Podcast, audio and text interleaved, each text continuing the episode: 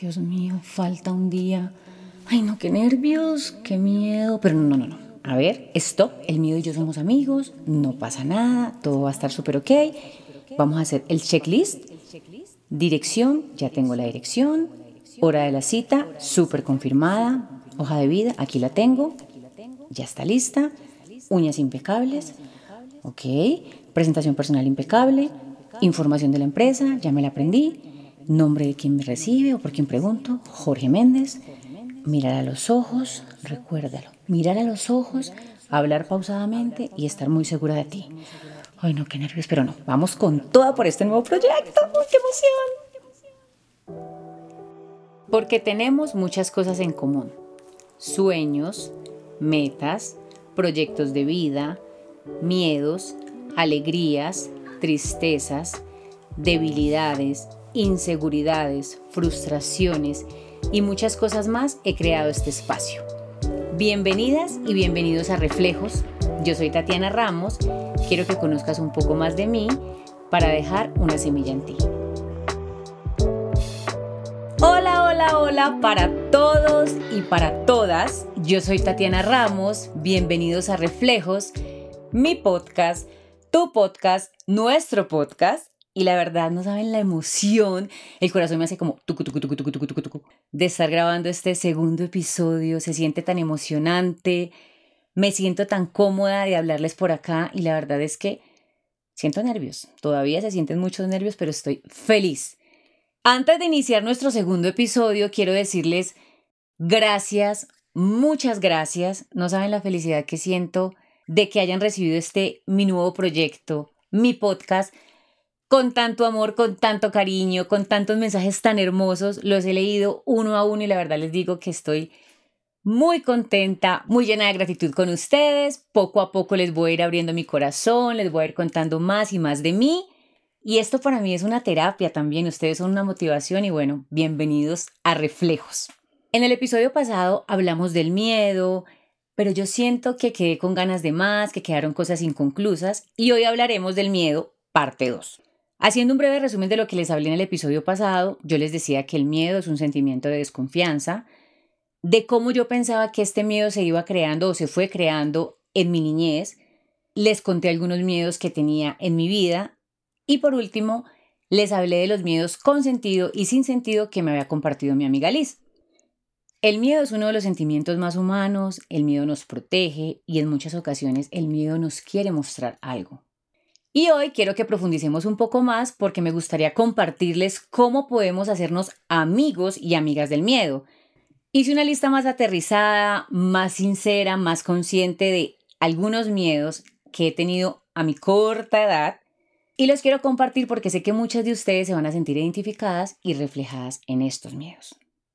Vamos con el miedo número uno. El miedo a decir no. Esta palabra tan cortica pero que nos cuesta tanto. El miedo a decir, no quiero, no puedo, no me gusta, no quiero ir, no pertenezco, no quiero estar aquí, no, no y no. Yo recuerdo que en mi colegio, en la adolescencia, fueron los primeros momentos en los que yo sentí miedo a decir que no. Me acuerdo que llegaba, digamos, al colegio, habían puesto una tarea, yo me había trasnochado el día anterior, yo me había esforzado, yo quería que mi tarea fuera la mejor, que me felicitaran. Y llegaba alguna amiguita como así súper fresca, relajada, como, Tati, dame copia de la tarea, no la hice, me dio pereza, no alcancé, yo qué sé. Y a mí me daba como rabia. Yo sentía ganas de decirle no. ¿Por qué? No quiero. Pero ese miedo a decir no a pensar que ella le iba a contar a mis otras compañeritas, a pensar que ella iba a decir, Tatiana es una egoísta, Tatiana es una lambona, Tatiana es una mala, me llevaba a decirle, ah, listo, dale. Y la verdad, aprender a decir no es evolucionar. Aprender a decir no con amor, con tacto, con respeto. Debemos aprender a decir no porque en realidad no queremos o porque en realidad lo sentimos, no hacerlo como con rabia o con ego, debemos ponernos como prioridad. ¿Por qué les digo lo de la rabia y lo del ego? Porque yo ahora ya, más grande, ya que he madurado, he tenido amigas las cuales yo llamo como, hola amiga, ¿cómo estás? Quiero contarte algo, imagínate que ta, ta, ta, ta, ta, ta. Y en ese momento me dicen, ay amiga, en realidad ahorita no te puedo atender, estoy ocupada con mis sobrinos, te quiero, después cuando pueda te llamo, bueno, love you, bye. Y yo quedo como, ¿es en serio? Amiga, estoy almorzando, no te puedo atender, estoy con mi familia, cuando pueda te aviso. ¡Pum! Y yo digo, ¿qué? O yo decía, ¿qué? Está tan charra. Yo le corro, cuando me llama a la hora del almuerzo, yo con la papa en la boca, con el caldo en la boca, la atiendo, le contesto, no me importa dónde esté ni con quién esté, y me dice esto. También con mi pareja me pasaba como, no puedo, no quiero ir, ve tú, estoy ocupado, cuando me desocupe te ayudo, primero yo, segundo yo, tercero yo, y a mí me daba una rabia. Pero ¿saben qué? No sé si es la madurez, la edad, las experiencias vividas, pero yo aprendí que ellos no estaban mal, que la que estaba mal era yo.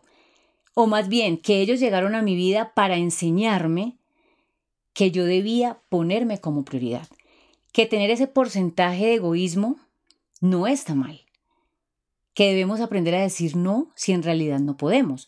Obviamente hay prioridades de prioridades y hay personas de personas. Hay personas que le corren a quien sea y no les importa. Esas son personas que para mí dejan que pasen y barran el piso con ellos, que no lo comparto. Y están las personas que son mil por ciento egoístas, que te dicen, no puedo, no quiero, yo soy así, si no te gustó, mira a ver qué haces. Que son personas especiales, porque cuando tú les dices que no, Ave María, Ave María, se arma un problema, tú eres la peor, pero ellos no se revisan. Entonces, mi invitación con este primer miedo a decir que no es pongámonos como prioridad y aprendamos a decir no con frescura, con tranquilidad. Primero está lo nuestro, primero trabajemos en nosotros y ya después ayudamos a los demás. El segundo miedo, que me encanta este miedo porque lo sentí por muchísimo tiempo, es el miedo a iniciar el gimnasio, el miedo a iniciar algún deporte, crossfit, kickboxing, em, pilates, yoga, bueno, algo nuevo. Ese miedo como de, qué pena ir al gimnasio. La gente se va a burlar de mí. Yo no sé cómo hacer una sentadilla, yo no sé cómo coger esas máquinas. Y si lo hago mal, ¿y cómo me he visto? Quiero verme bien, quiero que en el gimnasio me vean espectacular, porque estamos en Colombia, el país del que dirán donde aquí nos importa mucho el que dirán. Y les voy a decir algo. Esas personas que ustedes ven ahí en el gimnasio, musculosas, patonas, coloncitas, exóticas, con el six-pack, los cuadritos marcados, súper tonificadas o súper voluminosas, acuerpadas, hombres así tipo Johnny Bravo, que no me gustan personalmente, no, me gusta el hombre normalito, estuvieron igual que tú, con miedo, con inseguridades, como que querían arrancar y como que sí, como que no. La diferencia de ellos a ti es que ellos tomaron la decisión, dejaron el miedo a un lado y hoy son el resultado de haber vencido el miedo y de entrenar y de ponerse disciplinados y de darle duro al gimnasio. Y la verdad es maravilloso porque el gimnasio no solamente te trabaja un músculo, tener la colita más grande, tener el cuerpo más tonificado, no, también trabaja lo que es la disciplina, te haces mucho más fuerte, te exiges mucho más y te conoces mucho más. Vístete como te dé la hermosa y real gana. Uno al gimnasio debe ir es a entrenar, no hacer relaciones sociales. Eso no quiere decir que yo no salude, o sea, yo sí saludo, pero a mí personalmente casi no me gusta que me saluden porque yo tengo una hora para mí, una hora donde quiero exigirme y donde quiero ver resultados, entonces la verdad, relájate, ve y entrena normal. Y no te pongas esa excusa de no, yo no sé por dónde iniciar, no sé cómo trabajar la pierna, no sé cómo hacer una sentadilla, cuando hoy en día tenemos el celular y existe YouTube, que nos enseña cómo entrenar, cómo hacer una sentadilla correcta, cómo tener una técnica correcta. Así que me hacen el favor y a partir de hoy, si todavía lo están pensando, van a arrancar el gimnasio y qué importa si se burlan de ti.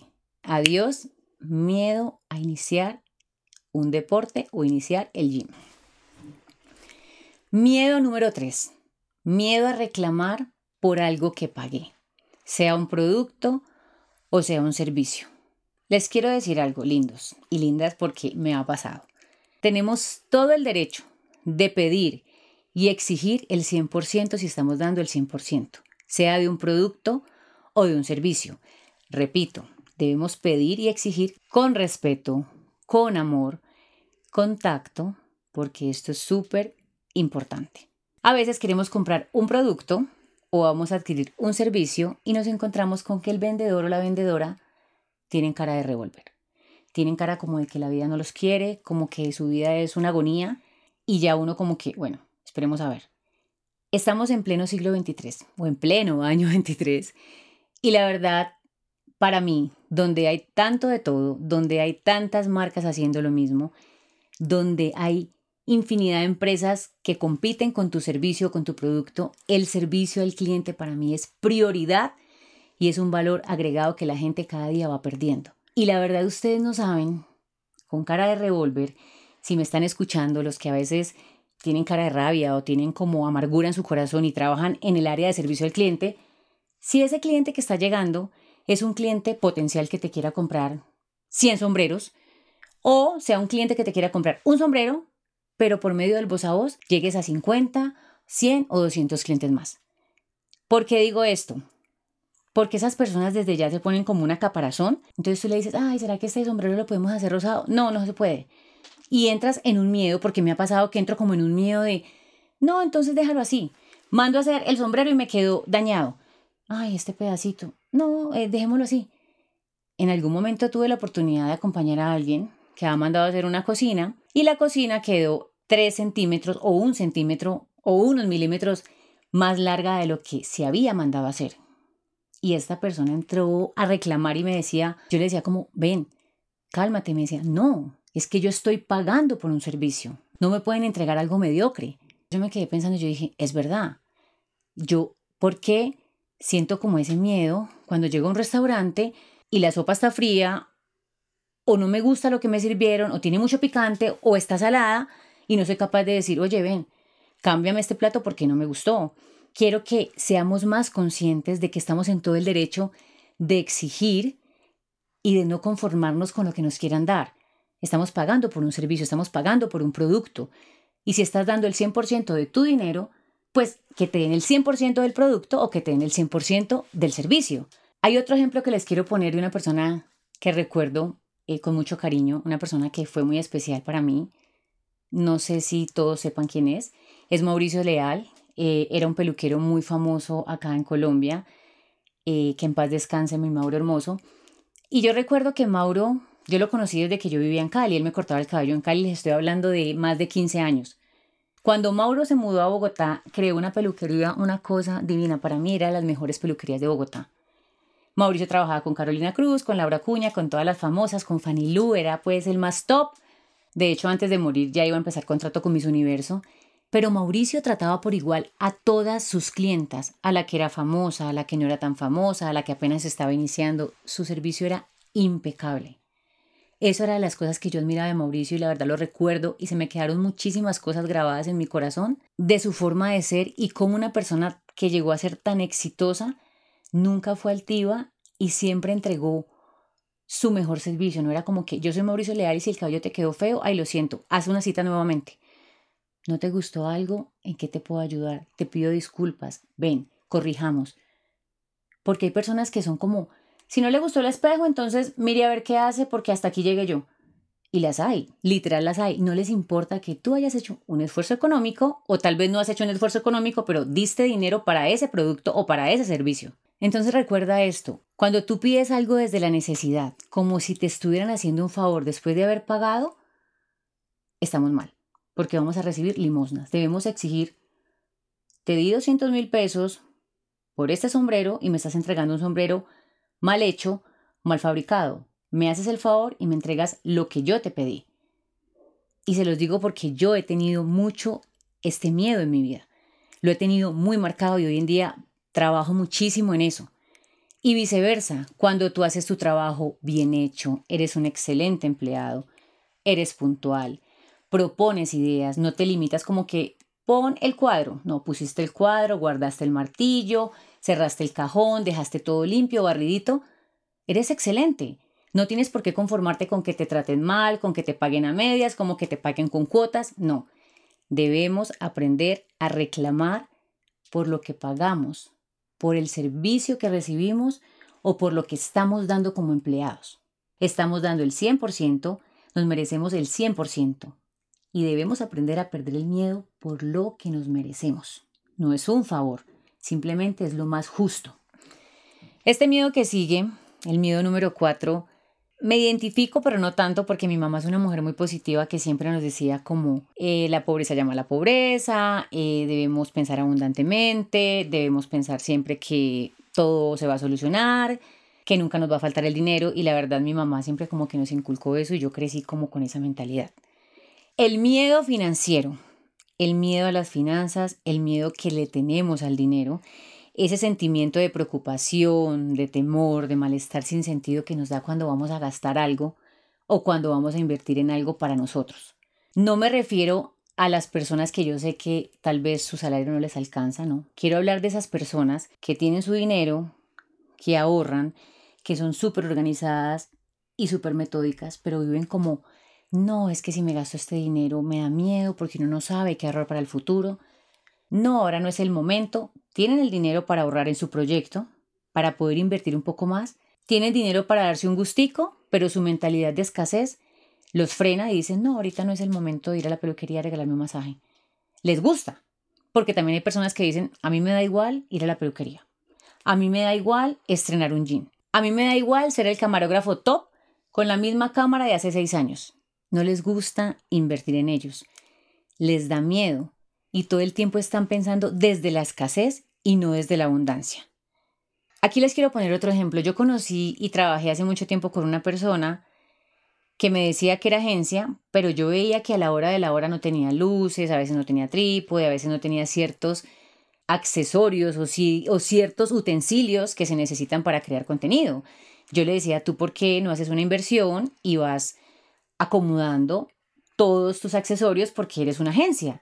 Y siento que cuando yo digo soy una agencia, debo tener un excelente equipo. Si no tengo la última cámara no pasa nada, pero que yo diga tengo esto, esto y esto y esto. Y si me llama mañana una marca grande, pues tengo como representar que soy una agencia. Y me decía como no, voy a esperar que lleguen nuevos clientes, voy a esperar que las cosas se compongan, porque si no, entonces no. Y yo le decía no, al contrario.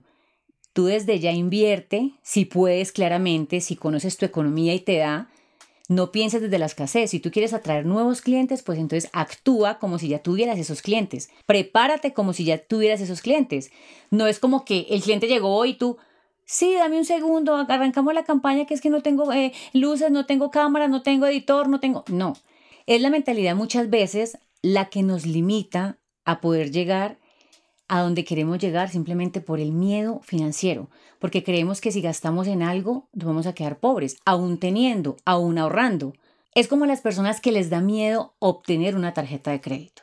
Yo siento que eso ya es un tema de autocontrol, porque digamos, yo tengo dos tarjetas de crédito y a mí no me afecta tenerlas ahí, las tengo por si una urgencia, más casi no las utilizo porque tengo autocontrol de mis compras. Soy una compradora a veces compulsiva, pero con lo que yo me puedo pagar en el momento. Pero hay personas que simplemente creen que el problema es la tarjeta de crédito y no se dan cuenta que el problema es de ellos. El dinero para mí es como una energía, una energía que debemos dejar circular, una energía que, que cuando tú te la gastas, cuando tú dices voy a invertir este dinero que tengo en esto, sabes que tienes un colchoncito, sabes que no estás despilfarrando, sabes que no estás eh, gastándote la plata mal gastada, sabes que ya pagaste tus prioridades Así mismo te va a llegar. Cuando tú tienes un detalle con tu mamá, mamá, se te dañaron las gafas, te regalo 100 mil pesos para que tú mandes a arreglar tus gafas. Mi hijo necesita zapatos para el colegio, le compro sus zapatos. Mi abuelita necesita que yo le ayude con unos pañales, lo voy a hacer. Cuando tú actúas, no desde la escasez, desde el corazón, empiezas a hacerlo con tu familia, eres consciente de que te estás gastando el dinero en cosas realmente importantes, mismo te va a llegar. Así que no tengas miedo a invertir en ti, a invertir en los tuyos, a invertir en tu proyecto de vida, a darte un gustico de vez en cuando, siempre y cuando no estés gastando de más y estés adquiriendo también el método del ahorro. Esto es súper importante. Entonces, no le tengan miedo al dinero, saquen esa creencia limitante de no tengo, no puedo, me voy a quedar sin dinero, hay personas con las que tú sales, tienen plata, no, eso está muy caro, no, es que no puedo, no. Y realmente pueden. Estoy hablando de las personas que realmente pueden. Yo trabajo con Nick, él es un chico, es un pollito, Nick tiene 21 años. Nick fue la persona a la que yo llamé cuando quería crear mi podcast. Él me acompaña en todo el proceso, él me ve grabar, él me ayuda con mis ensayos y Nick vive muy lejos de mi casa. Y un día lo vi comprando una vajilla y lo vi comprando o me estaba mostrando unos individuales muy lindos que compró. Y él me decía que a él le hacía mucha ilusión tener su vajilla bonita, así fuera de dos puestos porque él vive solito. Y también me mostró unos individuales muy lindos porque independiente de sus finanzas, él no le da miedo comprar algo que lo hace sentir bien cuando él llega a su casa. Ver su casa linda, ver su mesa bonita, y es un niño de 21 años que en ese momento lo vi con admiración y dije, qué lindo. Y me identifiqué con él, porque cuando yo vivía en Cali y yo tenía más o menos 20 años, que tuve mi primer trabajo, yo recuerdo muchísimo que yo ahorraba de mi trabajo para pintar mi casa todas las navidades porque me encantaba que mi casa se viera como las más bonitas de la cuadra, mi mamá siempre decoraba divino y yo pintaba mi casa con muchísima ilusión. Y he entendido que si tú no cuidas y no aprendes a valorar con palabras y con acciones lo que tienes, no te va a llegar lo realmente grande, lo abundante. Ahora la pregunta que te hago es, ¿qué hago para sentirme merecedora de abundancia? Tengo detalles con mi mamá. Tengo detalles conmigo misma y no me da como miedo o me da pensamientos de escasez invertir en mí, en mi crecimiento personal. Un ejemplo, un curso. Quieres ser el mejor orador, quieres ser el mejor camarógrafo y no quieres invertir ni un peso en ti. Quieres crear una agencia y no quieres invertir en absolutamente nada. ¿Estás en realidad trabajando o haciendo algo para sentirte merecedora de abundancia? Yo le decía una vez a alguien, dale a tu mamá de cumpleaños este viaje, me parece espectacular. Y me decía, ¿y por qué? Mi mamá tiene plata, que se lo pague ella, que se lo pague el marido. Yo le decía, ¿pero por qué? Si es tu mamá, qué rico, así tenga plata, dale un viaje, mamá, feliz Navidad, feliz cumpleaños, te regalo este viaje a San Andrés, yo qué sé. Pero ese pensamiento de escasez en personas que tienen plata, que tienen ahorros, a mí la verdad, pues me aterra. Yo no soy millonaria, pero siento que he experimentado muy bien esto en mi vida, lo hice con mi papá, cuando me tocaba pagar enfermeras con mis hermanos, nosotros nos tocaba hacer vaca para las enfermeras, para los pañales, para los medicamentos y siento que nuestra vida ha sido abundancia total porque hemos aplicado esto desde casa, que es por donde tenemos que iniciar, con la gente que amamos. Y como estamos en el país del qué dirán, vamos con el miedo número 5. El miedo al que dirán. Yo hablo de esto y amo mucho mi país, pero he tenido la oportunidad de viajar a otros países como Estados Unidos, como Europa, y aquí no hay tanto miedo al que dirán. Aquí la gente se viste como le da la hermosa y divina gana y nadie mira a nadie. Bueno, por lo menos las experiencias que yo he vivido. El miedo al que dirán te lleva a estar donde no eres feliz, te lleva a hacer cosas que no quieres hacer, te lleva a comportarte para querer encajar en un lugar donde no. Y te voy a decir algo, hay que perder este miedo. Y yo lo he tenido y creo que todavía lo tengo en mi vida. Cada día he ido trabajando en eso. La gente siempre va a hablar mal o bien de ti. Si te va muy bien, que qué tal esta, que esto es suerte, que quién sabe quién se lo regaló, que quién sabe quién le ayudó, si te va mal, no, qué grave, quién sabe cómo se comporta en su vida, que nada se le da, pobrecita, está tan llevada, porque eso hacemos todos. Hablamos, señalamos, juzgamos, criticamos y al final solamente uno es el que vive su experiencia y sabe lo que está pasando dentro de su casa o en su vida o en su mente. Yo me acuerdo que cuando yo inicié a hacer contenido de maquillaje, que yo grababa mis videos, que yo me ponía muy feliz porque ustedes iniciaron como Tati, ¿cómo te maquillas, Tati? ¿Tú cómo lo haces? Yo recuerdo que yo hacía mis videos con mucha ilusión. Yo vendía maquillaje en las peluquerías y cuando yo llegaba a las peluquerías, hablaban de mí. Decían como, sí, ahora ya hacen un curso de maquillaje y ya se creen maquilladoras. No, es que hacen un video de maquillaje y ya se creen pues que se saben todo. No, es que ya se creen pues las más. Y yo nunca me he creído la más. Ni nunca he querido, ni me he querido comparar con un maquillador. Los respeto, los admiro porque es arte. Pero el que yo haya querido aprender a maquillarme, el que yo haya decidido hacer contenido, el que yo quiera enseñarle a otras mujeres lo que para mí ha sido fácil, no está mal. Se burlaban de mí. yo decía como, ay, ¿viste el video que monté? Me quedó hermoso. Mm, normal. Pues obviamente para como maquillo maquillador yo puedo ser muy básica. Y yo empecé a analizar eso y yo decía, qué fuerte, qué fuerte porque de una otra forma te critican. Y tú en ese momento puedes paralizarte y decir, no, no lo voy a hacer más. Dijeron que yo lo hacía horrible. No, tú tienes que seguir adelante. Si te gusta, si te lo disfrutas, para adelante porque eso te va a llevar a algo. Ahora tengo mi evento de maquillaje y reflejos y estoy muy feliz. Y a pesar de todo lo que decían, a pesar de todo lo que me criticaban, aquí estoy. Para adelante. Las personas que le tenemos miedo al que dirán, y me voy a incluir porque le he tenido muchas veces miedo al que dirán, y todavía me pasa, a veces nos volvemos convenientes entonces estamos con un grupo de personas porque nos conviene, porque la gente va a decir, uy, es amiga de Pepita, uy, pero ¿cómo así? ¿Qué contactazos que tienen? Perdemos personalidad, perdemos nuestra esencia, nos comportamos, nos vestimos y a veces queremos hacer esto para encajar.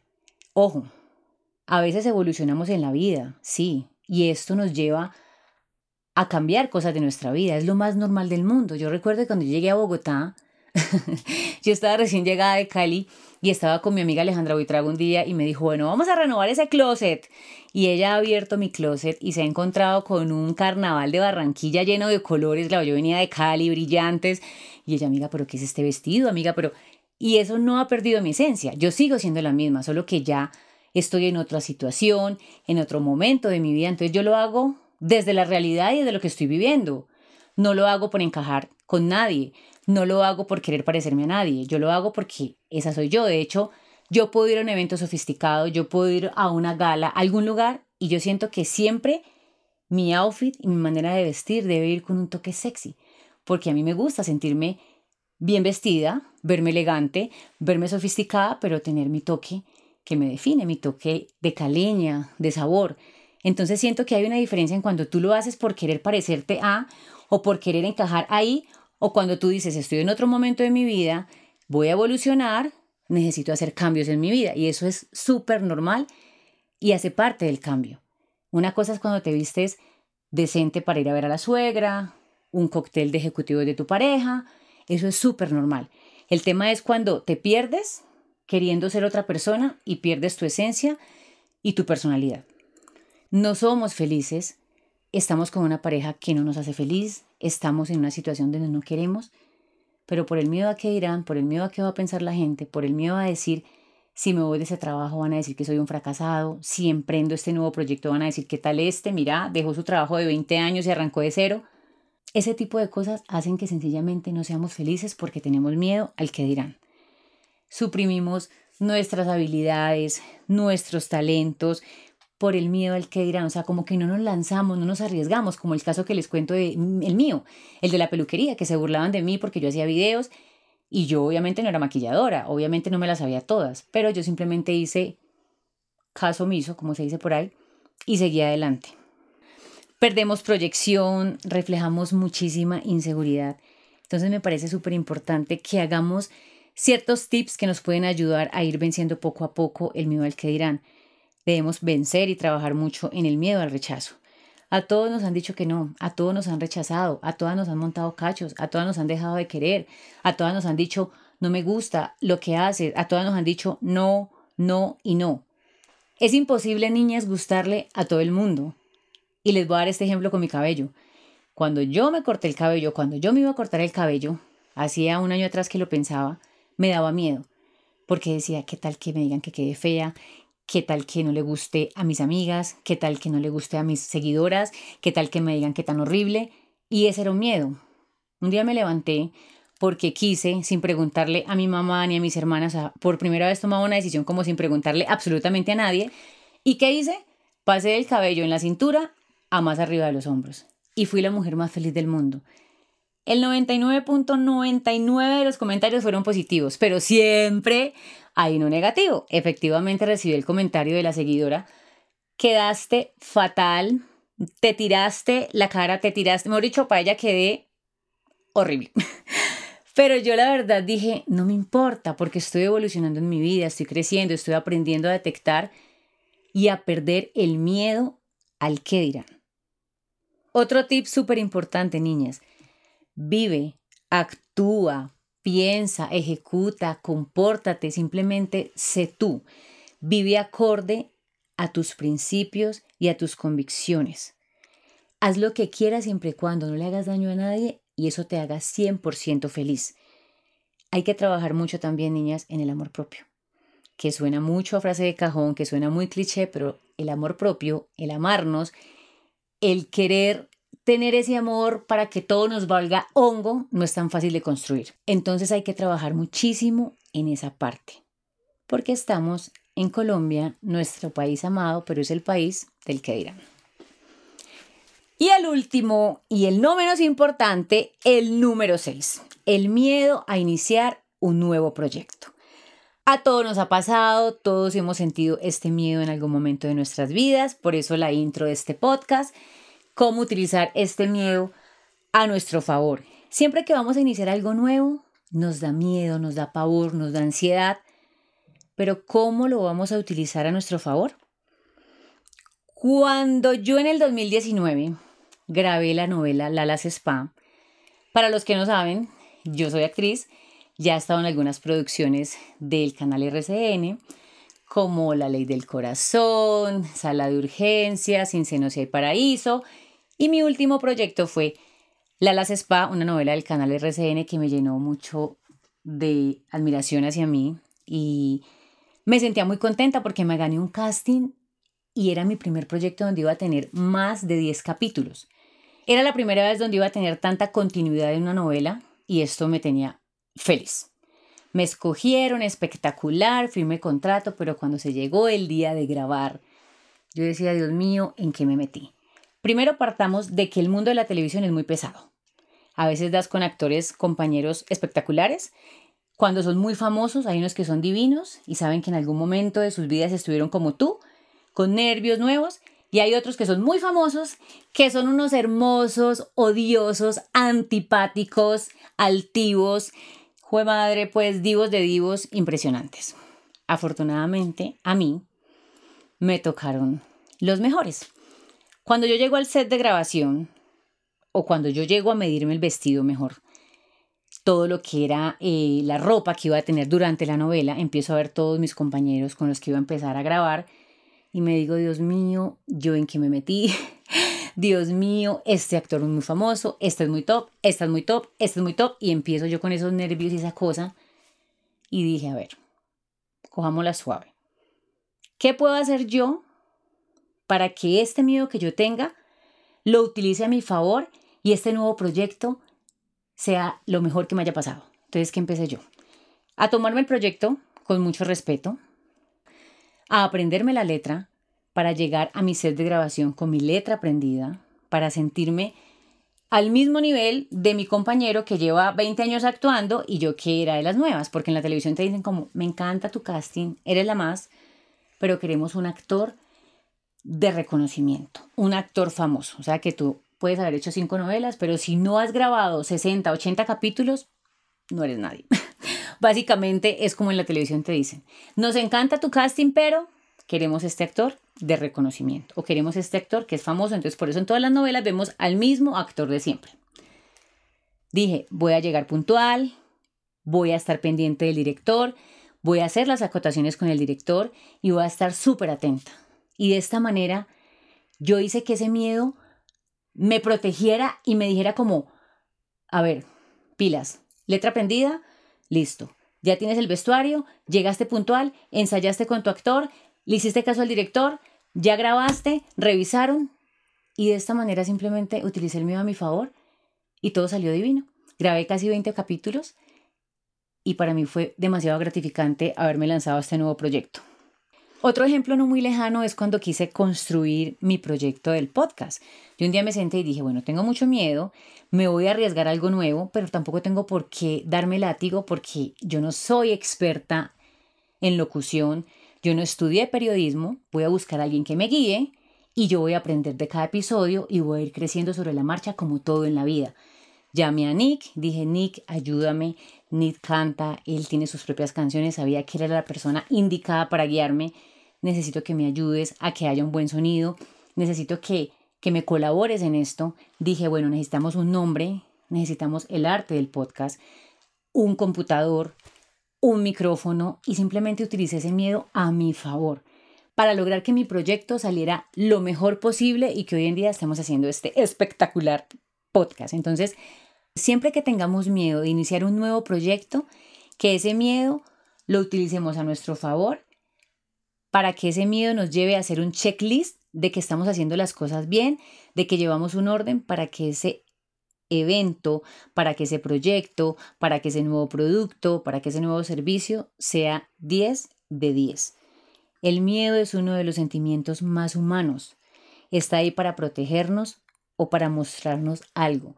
Así que nuevamente les digo, vuélvete amiga o amigo del miedo. Bueno, dos cosas súper importantes ya para terminar. No sé qué tanto tiempo y qué tan largo esté quedando este podcast, pero no me importa porque siento que quiero que quede todo súper claro y no quiero dejar como ideas sueltas. Cuando estaba escribiendo el podcast se me vino como una frase, una frase tonta, pero que tiene mucho sentido y dije la voy a escribir y se las voy a compartir. Cuando se estén burlando de ustedes, cuando se estén burlando de ti, cuando tú sientas que estás haciendo el ridículo, cuando la gente te esté criticando, cuando la gente esté como, ay, mira, tú simplemente recuerda esto. Hace más el ridículo el que no hace el ridículo y se queda ahí paralizado, dejando de intentarlo por el miedo al que dirán, dejando de descubrir qué lo hace feliz y permitiendo que sus sueños, sus dones y sus talentos mueran por el miedo al que dirán de terceras personas. Me encantó, me encantó, me encantó. ¿Les pareció chévere? ¿Sí o no? Digan pues, digan pues. Y por último, perdón por el tiempo tan largo, pero creé un mantra porque siento que todo lo que le damos a nuestra mente día a día nos va a ayudar muchísimo a tener pensamientos que nos edifiquen, que nos saquen adelante, que nos saquen de ese hoyo negro, que nos saquen de esas creencias limitantes que a veces no nos dejan avanzar. Entonces creé un mantra que se los quiero compartir por si lo quieren escribir, por si se lo quieren repetir todas las mañanas, porque me parece súper importante atraer con nuestra mente todo lo que queremos mejorar en nuestra vida para poder evolucionar. Entonces, aquí va este mantra, Baitati Ramos.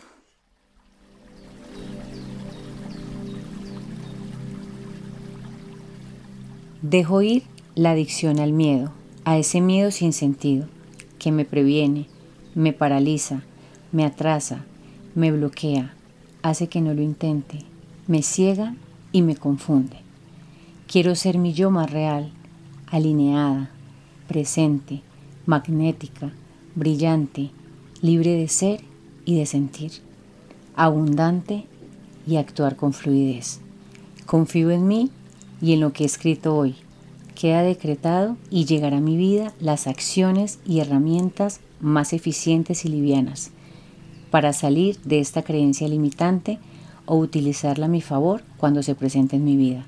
Ahora el miedo y yo somos amigos.